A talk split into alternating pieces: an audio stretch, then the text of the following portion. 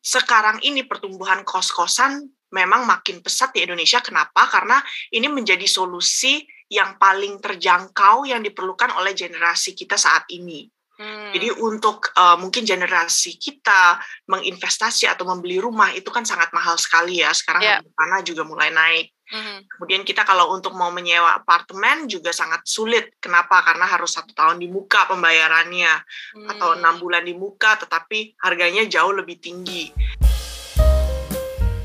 DS Podcast minggu ini bersama saya Yeni Yusra.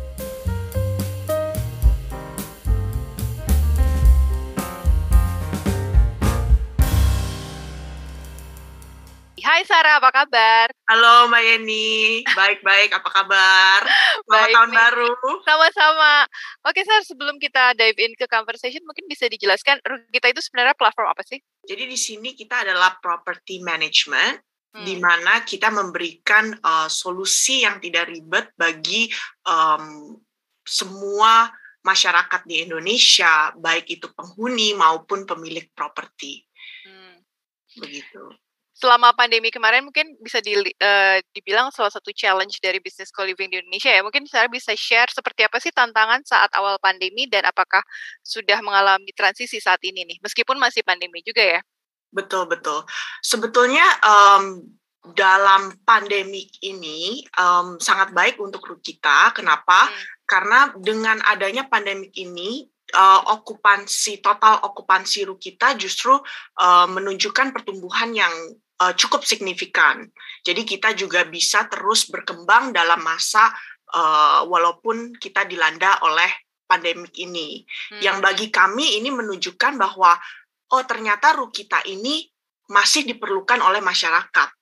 Hmm. Jadi kita bukan hanya bisnis yang nice to have saja mungkin, tetapi kita betul-betul diperlukan uh, oleh penghuni untuk hmm. tempat yang nyaman, aman, dan enak yang uh, fun juga dan untuk uh, pemilik properti kita juga menjadi solusi untuk memberikan mereka penghasilan yang baik dan yang konsisten. Oke, okay.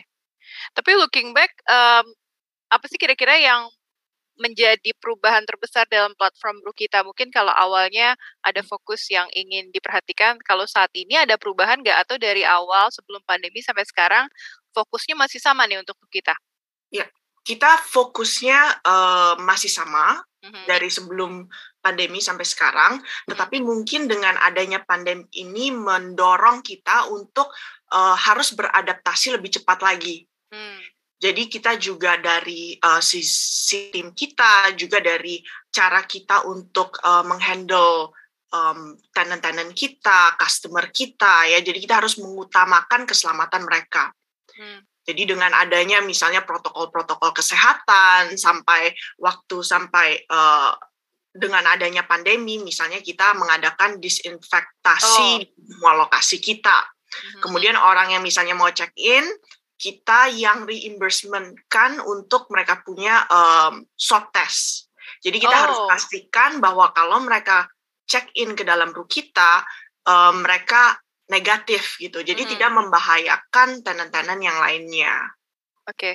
Kalau ya. dari kita sendiri kan istilah co-living ini sama dengan kosan yang Indonesia banget gitu ya Sarah ya. Betul, betul. Dari sisi kosan ini lebih banyak rumah kosan pada umumnya atau apartemen juga udah mulai dalam kategori co-living yang di, masuk dalam kita mungkin? Ya, kita campur ya. Jadi kita hmm. ada misalnya rumah uh, mungkin 15 kamar, kita yeah. juga ada um, gedung yang mungkin uh, short story building yang empat lantai gitu, hmm. ada sampai 123 kamar misalnya. Jadi kita bervariasi sekali. Hmm. Ya. Kalau dari lokasi sendiri, apakah memang masih fokusnya di Jabodetabek atau di luar Jabodetabek? Mungkin kayak Bali nih, atau Jogja ya. atau Bandung udah mulai banyak juga, Sar? Iya, kalau kita kos-kosan sebetulnya di seluruh Indonesia ya. Yeah. Uh, dan Rukita ini sebelumnya kita memang fokus hanya di Jabodetabek saja, oh. uh, di mana kita ingin um, memenangkan uh, market di sini dan menjadi um, top of the mind ya untuk uh, masyarakat di Jabodetabek ini dan hmm. sekarang uh, di tahun ini kita akan ekspansi mulai ke seluruh kota-kota uh, di Indonesia. Oh, jadi nambah lagi nih tahun ini ya? Betul, betul. Oke. Okay. Dari sisi teknologi perlu nggak sih platform seperti Rukita untuk advance nih? Uh, atau justru ternyata nggak terlalu penting karena tidak semua tenan tech savvy gitu atau ternyata itu menjadi fokusnya kita nih uh, teknologi yang cukup advance dan updated.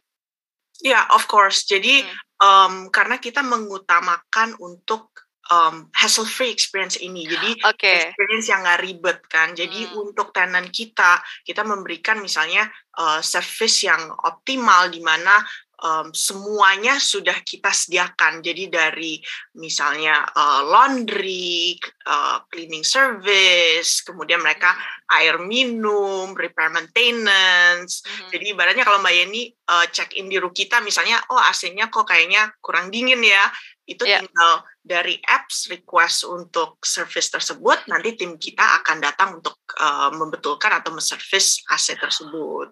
Oh, oke. Okay. Dan dari apps juga sekarang kita sudah uh, buka ke publik, jadi juga mau mencari lokasi kita, misalnya bisa melalui apps kita juga. Dan di sana kita juga ada benefit-benefit lainnya, misalnya promo atau benefit dari partner kita, aktivitas dan sebagainya. Kalau dari sisi listing, um, bisa dibilang cukup banyak nggak sih Rukita atau belum terlalu banyak tapi mungkin ada keunggulan lain yang uh, hanya dimiliki oleh kita karena kalau kita lihat kan saat ini pemainnya cukup banyak nih ya. uh, apa sih sebenarnya keunggulan dari kita apakah teknologinya atau mungkin uh, kedekatan dengan retenannya atau dari listingnya atau konsepnya mungkin yes kita untuk listing kita uh, mulai um, memfokuskan juga untuk hmm. top of funnel kita. Uh, jadi kita uh, misalnya ada um, akan melaunching untuk listing company kita very soon. Mm-hmm. Dan untuk kita sendiri juga kita ada our um, other brand yang kita sudah ekspansi yaitu Ru Options, oh. di mana ini lebih uh, lebih simple. Jadi kita mm. membantu untuk memasarkan uh, properti-properti tersebut dan okay. menaikkan okupansi daripada properti tersebut. Oh, ya. dari dari sisi demografi ini kita memang targetinnya uh, generasi muda ya? Betul. Untuk, untuk usernya? Betul, um, muda ya yang profesional, misalnya uh-huh. orang yang baru berkeluarga, hmm. uh, juga kita adalah market kita. Oke, okay. ya. tahun 2022 nih Sarah, uh, target kita apa sih?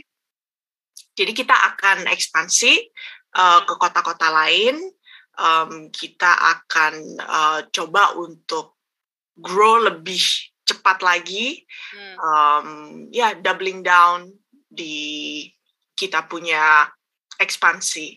Oke. Okay. Ya. Yeah. Kalau Sarah ngelihatnya uh, ke depannya bisnis co-living dan kos-kosan pada umumnya tuh uh, seperti apa sih? Apakah mengalami pergeseran atau karena konsepnya udah bisa diterima dari dulu sampai sekarang kayaknya nggak ada perubahan, tapi mungkin dari sisi teknologinya di-enhance gitu? Iya, iya, iya.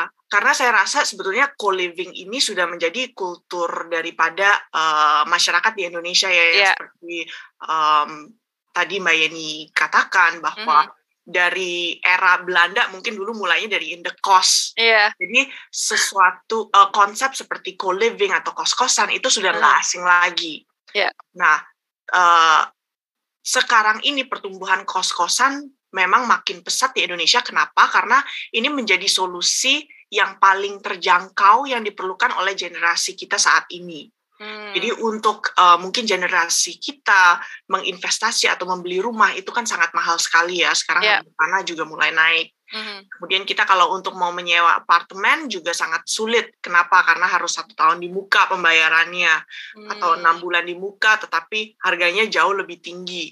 Nah, okay. dengan um, kos-kosan yang ada sekarang pun makin banyak kualitasnya yang baik jadi hmm. seperti cost eksklusif dan sebagainya. Hmm. Uh, makanya bisnis kita ini walaupun uh, dengan adanya pandemik itu masih diperlukan oleh masyarakat. Kenapa? Karena kita semua masih perlu tempat tinggal. Yeah. dan kita memerlukan tempat tinggal yang nyaman dan yang hmm. aman juga di sini yeah. karena uh, ru kita bisa memberikan hal tersebut kepada masyarakat. Oke, ini tahun 2020 kalau nggak salah atau mungkin sebelumnya ya udah menerima pendanaan nih. Uh, kalau hmm. misalnya Sarah ngelihat, uh, kenapa sih akhirnya investor banyak sekali ngelihat platform seperti ini tuh kayaknya lumayan oke okay nih ke depannya nih. Apakah itu salah satu alasannya akhirnya kita termasuk platform yang juga mendapatkan pendanaan atau mungkin tanpa pandemi atau tanpa tren yang ada pun sebenarnya bisnis uh, kita memang cukup menarik untuk dilirik oleh investor gitu. Sarang lihatnya seperti itu. Ya, karena di sini potensinya sangat besar sekali, hmm. uh, Mbak Yani, dan kita uh, sangat beruntung sekali mempunyai yeah. uh, investor yang sangat suportif terhadap kita. Oke. Okay. Sudah mensupport kita dari awal sampai hari ini pun mereka terus uh, mensupport kita. Hmm. Jadi di sini kenapa mereka mensupport kita karena mereka juga melihat bahwa um, performance kita sangat baik sekali. Hmm kemudian untuk uh, market di Indonesia juga sangat besar dan kita menguasai atas market tersebut. Oke. Okay. Dan apa yang kita sudah targetkan itu kita bisa melebihi target tersebut. Ya. Oke deh Sarah. Terima kasih atas waktunya ya Sarah. Ditunggu uh, inovasi terbarunya ya yang akan segera dilancarkan tahun ini ya. Termasuk siap, ekspansi siap. ya. Siap, ya, siap, siap. Belum ada bocoran mungkin kota mana yang mau disasar? Uh, soon, soon nanti Mbak Yeri pasti. Masih rahasia ya. Oke, okay, thank you Sarah. Selamat, okay. bekerja, selamat bekerja kembali ya. Thank you. Oke, okay, bye-bye. Have a nice day. Stay safe. DS Podcast minggu ini bersama saya, Yeni Yusra.